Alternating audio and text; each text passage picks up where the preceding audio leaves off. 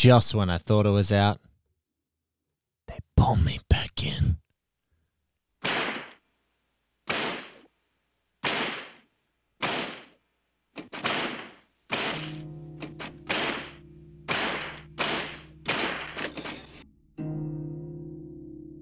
We have won this election in Georgia based on all of this. And there's nothing wrong with saying that, Brad. You know, I mean, the people of Georgia are angry. And these numbers are going to be repeated on Monday night, along with others that we're going to have by that time, which are much more substantial even. And the people of Georgia are angry. The people of the country are angry. And there's nothing wrong with saying that, you know, that you've recalculated. Well, Mr. President, the challenge that you have is the data you have is wrong. Now, do you think it's possible that they shredded ballots in Fulton County? Because that's what the rumor is. And also that Dominion took out machines. That Dominion is really moving fast to get rid of their machinery. Do you know anything about that? Because that's illegal. This is Ryan Germany. No, Dominion has not moved any machinery out of Fulton County. We're having. But have they moved? Have they moved the inner parts of the machines and replaced them with other parts? No. You sure, Ryan? I'm sure. You should want to have an accurate election, and you're a Republican. We believe that we do have an accurate election. No, I know you don't. No, you don't. You don't have. Not even close. You're off by hundreds of thousands of votes. You know what they did, and you're not reporting it. That's a criminal offense. And you know you can't let that happen. That's a big risk to you and to Ryan, your lawyer. That's a big risk. But they are shredding ballots, in my opinion, based on what I've heard, and they are removing machinery, and they're moving it as fast as they can, both of which are criminal fines, and you can't let it happen, and you are letting it happen. You know, I mean, I'm notifying you that you're letting it happen. So, look, all I want to do is this. I just want to find 11,780 votes, which is one more than we have, because we won the state. So tell me, Brad, what are we going to do? We won the election, and it's not fair to take it away from us like this. And it's going to be very costly in many ways. And I think you have to say that you're going to reexamine it, and you can reexamine it, but reexamine it with people that want to find answers, not people that don't want to find answers. For instance, I'm hearing Ryan, and he's probably, I'm sure, a great lawyer and everything, but he's making statements about those ballots that he doesn't know. But he's making them with such, he did make them with surety, but now I think he's less sure, because the answer is they all went to Biden. And that alone wins us the election by a lot. You know, so. Mr. President, you have people that submit information, and we have our people that submit information, and then it comes before the court, and the court then has to make a determination. We have to stand by our numbers. We believe our numbers are right. Ladies and gentlemen, welcome to All the President's Minutes. I'm your host, Blake Howard. Yes, the show is back ever so briefly for a special bonus episode, because some things are unfathomably stupid and just unfathomable. And my guest when he was on the show was so emphatic and eloquent in saying that these are not very bright guys, and that perhaps the show was rubbing his countryman's nose in it over and over again, that the current climate of American politics was just like not very bright guys times 10. But breaking news today, the 4th of January, but the 3rd in the United States, is Donald Trump basically demanding that a Georgian Secretary of State find 11,000-ish votes, one more than the Bidens, because he believes he can't fathom a loss. I couldn't think of anyone better to talk to about this. Sean Burns, welcome back to All the President's Minutes, mate. I'm so happy to hear from you tonight. It's just, I just can't. What is going on? What is going on? I love this fucking criminal mastermind who comes up with this plan that, like, they're going to discover exactly one more vote than he needed to. It's, you know, there's so many times in the course of 138 episodes of that show that we discussed at length.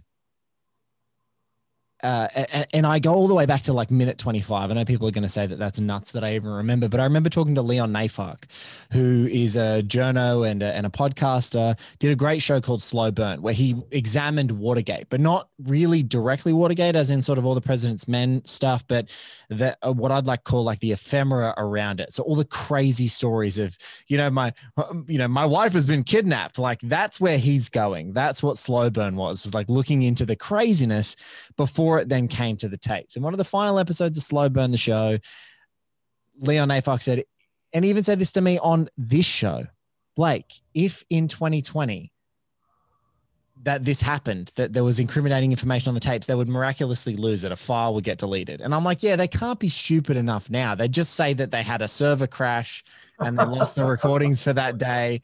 There's no way. I even said it on the show. I think if, you know, real boffins of the show would be like, yeah, you even said that a couple of times on the show. And I'm like, I just can't believe how flagrant it is. I thought there was a nice closed book on this, but I'm like, I feel like people are like, man, this is something that you need to talk about. Like, just how stupid can this get? And we thought the plots were bad in Wonder Woman, Sean, but how bad are the plots in real life?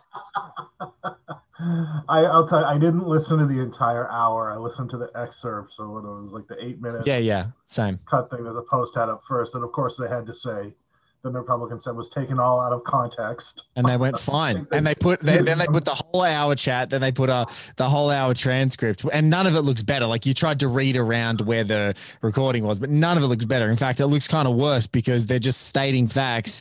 And then he's like a Fox News panel that like talks around and doesn't actually take it. And they're like, well, there's no data to prove that. There's no data to prove this. There's no data to prove that. Here it is. Someone had pulled a clip, like he even rips a fart at one point.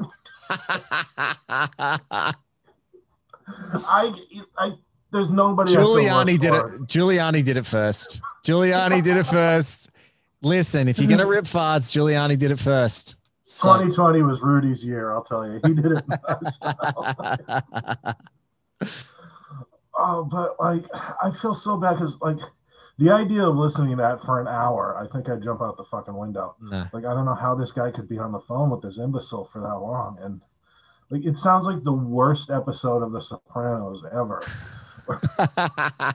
It's so shameless. It's like, you know, when you talk about reading in between the lines, and this is what, you know, this is where news outlets in previous times had that kind of like, we're going to, you know, I think that the news, while it purports to be, you know, entirely objective, this is actually kind of the commentary that really great newsmen like Edward R. Murrow and things would do, is like, it'd be objective and speak the facts, but then it'd say like, in between the lines, here is what one could interpret from these facts, right? And like, it couldn't be any more clear. And I love that you said Sopranos, but like, there's so many times where Tony would be like sitting down with someone and say something, and what he's saying is nothing. Like, what he's saying is smoke and mirrors. And what he means is all the things he didn't say is the instruction for that person to leave that space and go kill someone or go and bury that person or go and blow up that competitor. You know, like, it's just like, find me the votes. What does that mean? Find me the votes. You know what that means? It means fabricate me the votes. That's what it means. You can say you recalculated.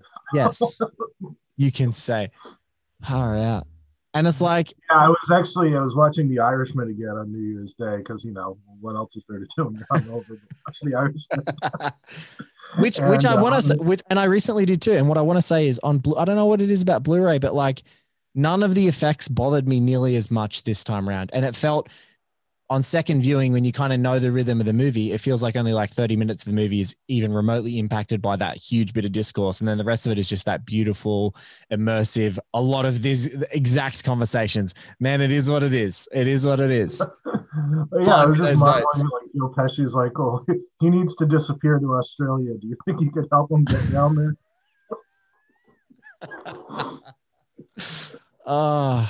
They never actually say it, you know, they never say it outright, but then our dipshit president.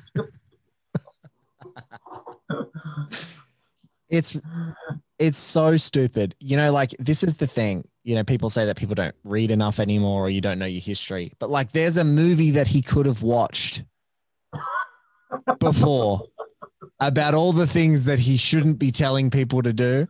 And we maybe discussed it for a year, you know? But, I mean, this has always been the way with him ever since, you know, the fucking shit with Mueller, the Mueller investigation about when he fired Comey.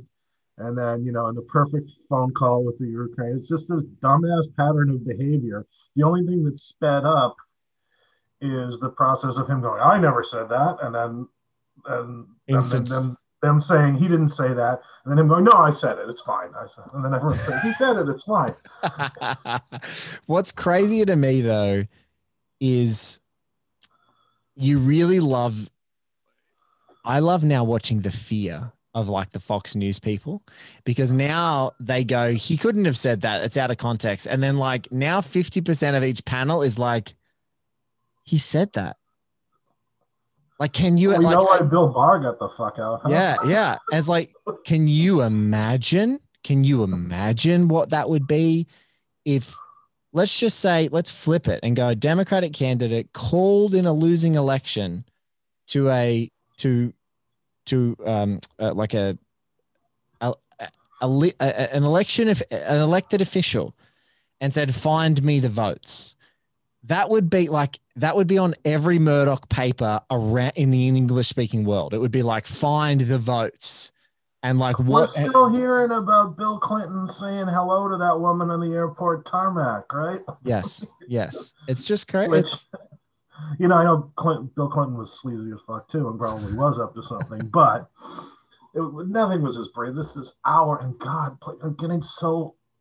I feel like I've aged like 10 years in the past 4. 100%. Just to listen to this man's incessant whining, this babyish.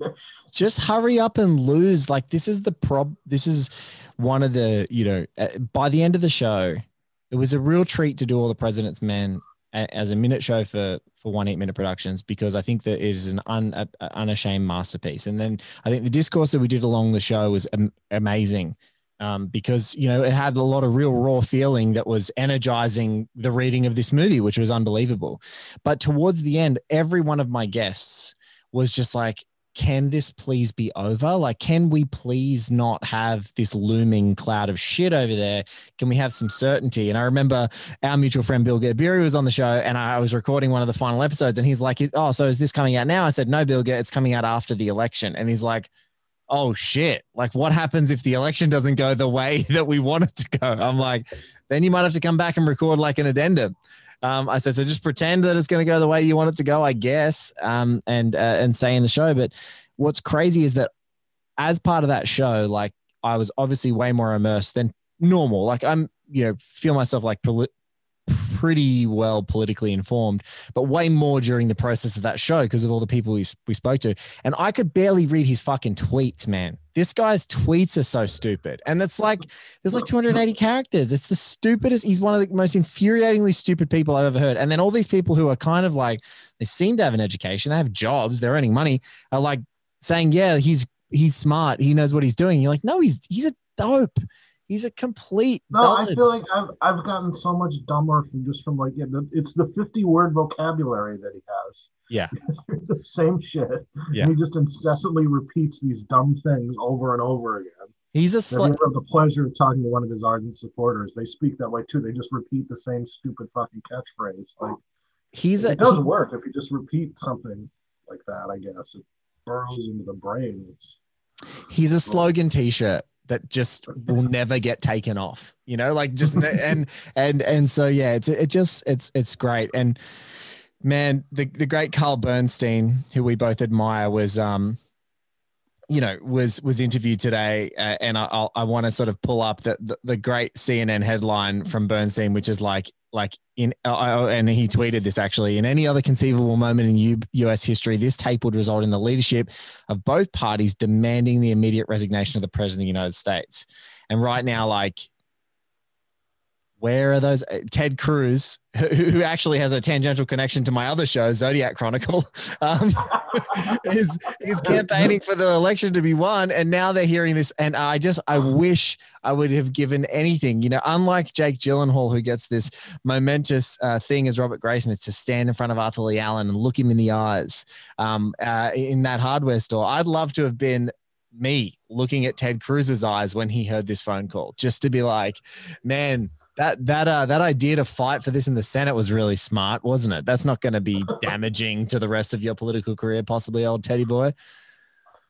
Well, I mean, it was timed so exquisitely. Like, exquisite. You know, he decided because he was jealous of all the attention that Holly was getting. So he was like, no, I'm going to run for president in 2024. I need these shitheads to vote for me. So I'm going to go out there and defend the guy who called my wife ugly. Oh. So, and then like the next day after his big proclamation, boom. The one fun thing about the Trump era, I mean, it's not worth, you know, all the horror, infinite horrors of it, but just watching him eventually fuck over everybody that supported him. Yeah. Yeah. I mean, these, and what's crazy, and you mentioned Mueller before, and I just, there's a few people, like a few friends and I were talking about it recently. And I was like, you know that Mueller didn't get Trump because about 7 or 8 people in that administration had direct orders to do something illegal and didn't do it. Cause they at least were historically aware enough of like, this makes me culpable too. They just denied him. So had 8 or 9 people just like towed the line, like a lot of his other lackeys had done in certain key situations, he would have done something illegal and would have been like basically up for prosecution because he would have proven that this, you know, this inquiry, in his inquiry that he'd done something illegal, like illegal enough. And what would you say? It's like, all illegal. It's just illegal enough to, yeah, to prompt that level of like scrutiny and then, you know, potentially lobby that his own party would go, no, this guy's too destructive, self-destructive for us to do it. But yeah, it's just, it's like it, there are so many times that literally, and that phrase trumped, like that I would bank an episode of the show and think, wow, that was amazing. Like we talked about this thing that's going to keep for, you know, that's going to be an amazing episode. You know, we said some really interesting stuff. We talked about the movie, but there's like, and then it would expire within 10 seconds because of exactly this kind of event, because like this 2020, which is now just blurring into 2021. Like it's just singing the same tune, guys. I'm just sorry to tell you, but like 2020 ain't going away anytime soon. It's like singing the same tune. It's just like, it's the 4th of January. And even it was funny. My wife, Sam, said today, she's like, when do they actually hand over the presidency? Like, isn't like, when is he out? Like, how long do the Americans do this? And I was like, well, it's sort of like the middle of Jan. And she's like, oh, yeah. We have 17 more days of crazy town here. It's like, what? I was like, she's like, oh, this is just, so look, this is an unexpected treat to talk to you. I felt like to adequately sum up how stupefying this entire thing is, you're one of the best people to talk to. So thank you. I just feel bad for you. Like, you don't even live here. You shouldn't have to put up with this. No, look, this you show. You a nice country. You capably handled the pandemic. No. Look, it's actually going a little bit out of control in Australia as well. For any of our international listeners, like as far as what we would consider out of control, like lockdowns are back on again. There's been some breakouts of things, and it's a bit scary and hairy now and then. But like when I immediately compare it to the United States, and this is the fortunate/unfortunate thing about doing what I do is that lots of people ask, like some people go, oh, like the pandemic in America. I'm like, listen, I can say pretty safely, I spoke to about 100 Americans in the last year for multiple hours, you know, doing it. I'm like, in Australia, we got really lucky. The couple of major things that happened were they froze mortgages for businesses and personal people and froze rent for 3 months right at the beginning of the pandemic. And then some of that got extended from like 3 months to 6 months because the government basically said to banks, just stop. Like you basically have to stop charging people mortgages so that they don't go belly up. And then they also gave out money. So you guys are like, you know, what, fighting tooth and nail on both political aisles to get $2,000. Well, oh, like, no, we're never getting $2,000. Oh, well, $600, $2,000, $600, whatever it is. But in Australia, it was like $1,300 a fortnight was being given out to people who lost their jobs in the pandemic from the beginning. Not everyone, obviously. You had to go in and like be assessed by our social services.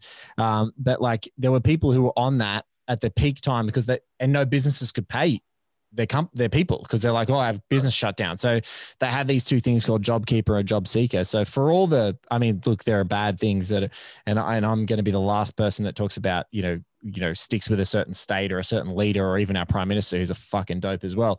But broadly, they sort of found a way to make sense of this. And I think one thing I can very compassionately say from Australia is like a bunch of Australians don't get it. If our government didn't give us that window and said, you can't pay your mortgages and didn't give us the option to be supported by the government so that nothing would go bankrupt, like basically I'd be like, we would have like a raging pandemic because we would have had to do what you guys do, which is like, well, meaning my family gets fed if I leave the house. And I'm still surprised that he's not getting more screwed over for that because of like, him as the central leader of the country should have just enforced and mandated a national perspective of how it was done and stop all this infighting with the states and all this BS, close borders, do whatever he had to do. It just seems so crazy. And now he's still doing it. Like, it's over, bro.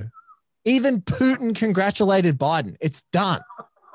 Your boy who's got the piss tape. He's done. He's over. Like, it's over.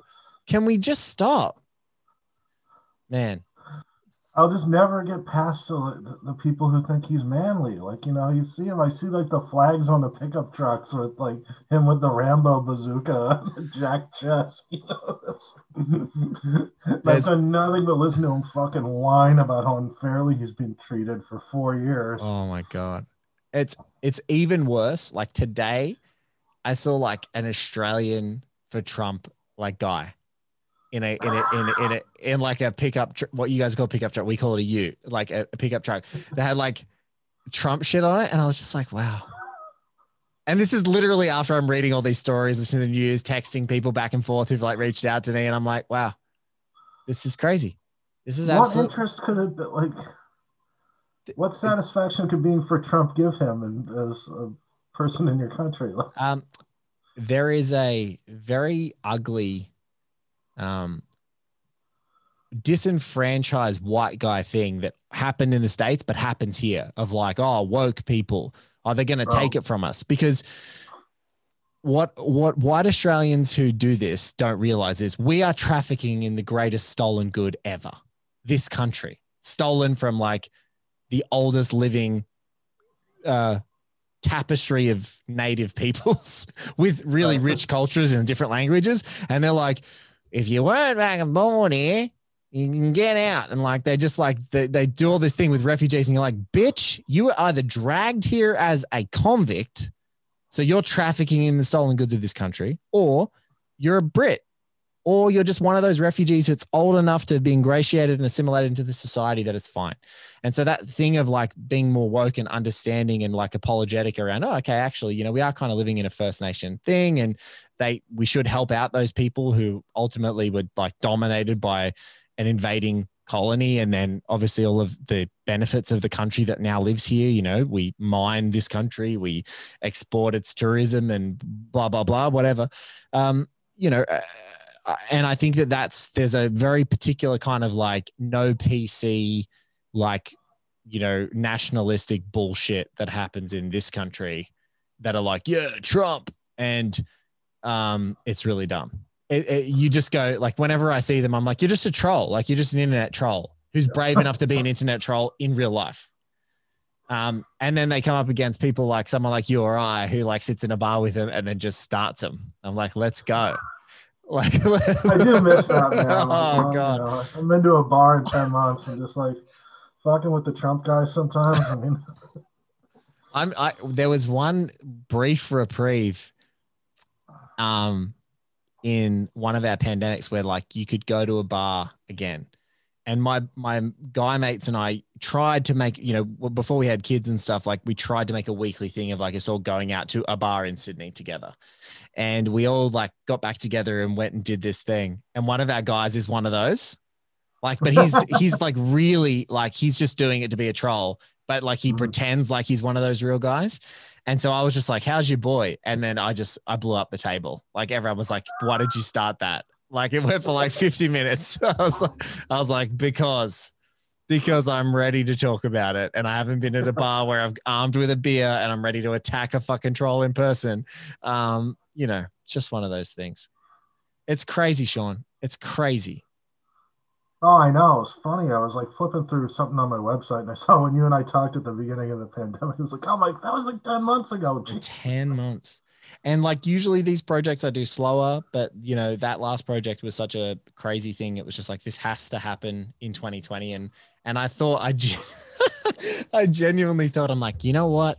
This will all be over. It's good. It's good timing. You know, we can end this and we can move into something else and talk about something else. And the election's won and it's in the can. Zodiac, you have a whole new style for the podcast. Yeah, new style. Moved on to like a new, expansive, you know, partially scripted and conversational style. I'm like excited. And then this happens and I'm like, you know what? This, you know, that's why sometimes the bonus episode is beautiful because it's just there. It's like, no, we have to go back and just say, you know. Just when I thought I was out.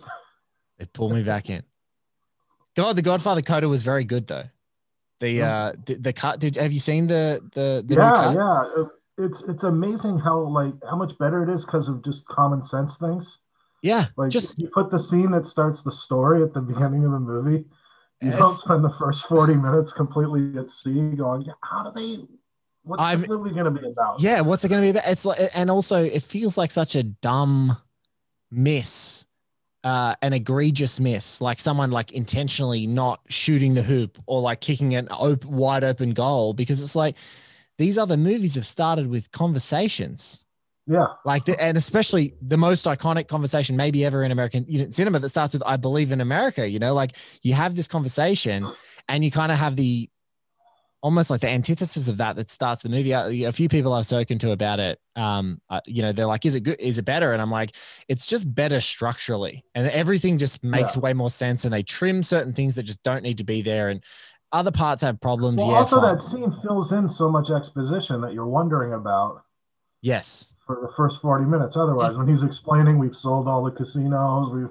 He gives you, I can't believe it wasn't written that way in the first place. It's right there. It's like we've done and so then it's like now that line that we just mucked around about with like just when I thought I was out, they pulled me back in. Like that line means so much more because now you really actually know all the chips are on the table. Like I'm pot committed. This has to go this way, and so now I'm gonna have to dip my toe into this nastiness again.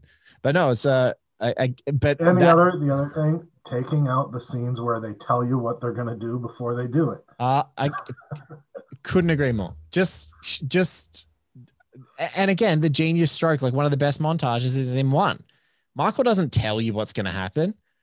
It just happens. And you're like, this guy is malevolent and so great. And there's so many things in that movie that I think are pertinent to this conversation. One of them specifically is like, the higher I thought I got up with these institutions, the more legitimate I thought that I would be. And what I realize is the more crooked they are. They are just an endorsed criminal enterprise. And I was like, I was watching this movie in 2020. It was actually a cinema visit because in Oz, it briefly came out on like a couple of screens for like in Sydney to watch. Watched it on a big screen. Watched it on a big screen again. The only reason why I would say don't worry about watching a big screen is because there were two absolute morons that just gave a commentary track through the movie. And I was with Garth Franklin and Stu. And Stu at one point was like, hey, shut the fuck up.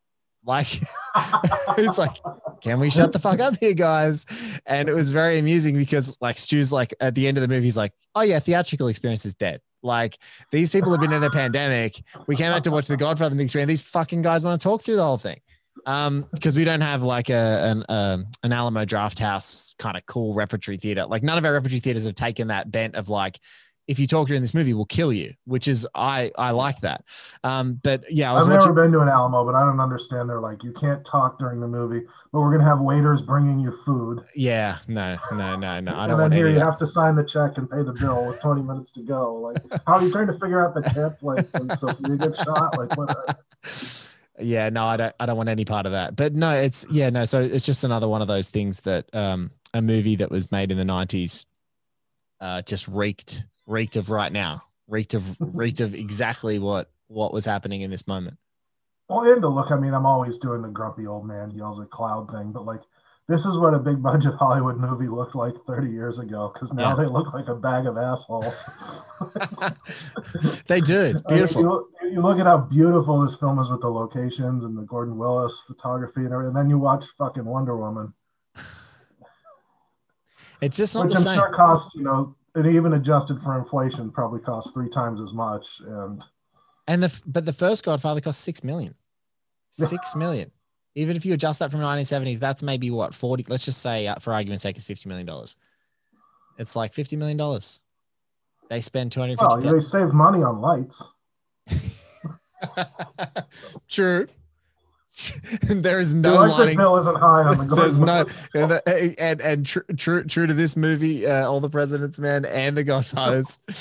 There, he was only using that. That's the thing. People think it's the most well lit movie. No, actually, in situ, the lights lit the whole scenes. He did not use a light to light any of it, and he certainly barely used any of the lights in the underground garage scenes. But yeah, look, it's just crazy. The cycle continues. This guy says crazy stuff every day, seemingly, and funnily enough, it's that whole like, don't go gently into this good night. It's like. He's just raging. He's absolutely raging to death against the dying of the light. Like he literally is. He's raging all the way to the end. It's gross. A friend of mine was saying the other day, he's like, there's no better argument for him not being president anymore than the way he's behaved since the day he's lost. Like, who can look at this and go, gee, I wish he had another 4 years. I mean, no one wants another 4 minutes. No one wants another 4, like barely, like you said, we could do 4 minutes of listening to him in a conversation. What's been such a blessing, I think, internationally is him just not being around. And the smartest thing that I think whoever's advising your future president or your current president-elect, Joe Biden, of like, just do not even engage. You cannot engage right now with any of the things that's happening. Just don't talk about it, because on the 21st of January, would it be the 22nd in Australia, it's over. Like once you're being sworn in, that's it. Like, you can start cleaning house, hopefully. Fumigate the place. I mean, oh my God. Bomb it. Just level the White House. Start again. My God. Start again. But don't use the current real estate agent developer in the house to build the next one, because it'll have golden toilets and escalators and no one needs that shit. I just want to just not have to hear his stupid voice anymore. No, and I thought that it was over, but you know what? It is over. It's over. But in the words of Joe Pesci, I think a great way to end our chat is in the words of Joe Pesci from The Irishman. Can someone help him get a trip to Australia? Why don't you help him get down there? Yeah. Thank you so much for listening to this special All the President's Minutes bonus podcast with my great friend Sean Burns. If you want to look for him on Twitter, you can find him at Sean M. Burns, or to his website, splicepersonality.com, a terrific Bostonian film critic and game, as always, to talk on the show. Thank you all for listening. This has been only a special of All the President's Minutes. If you want to follow 18 Minute Productions, we've got other great shows going on at the moment. One of them is Zodiac Chronicle. You can keep up with that one once a fortnight. We're up to our second episode now.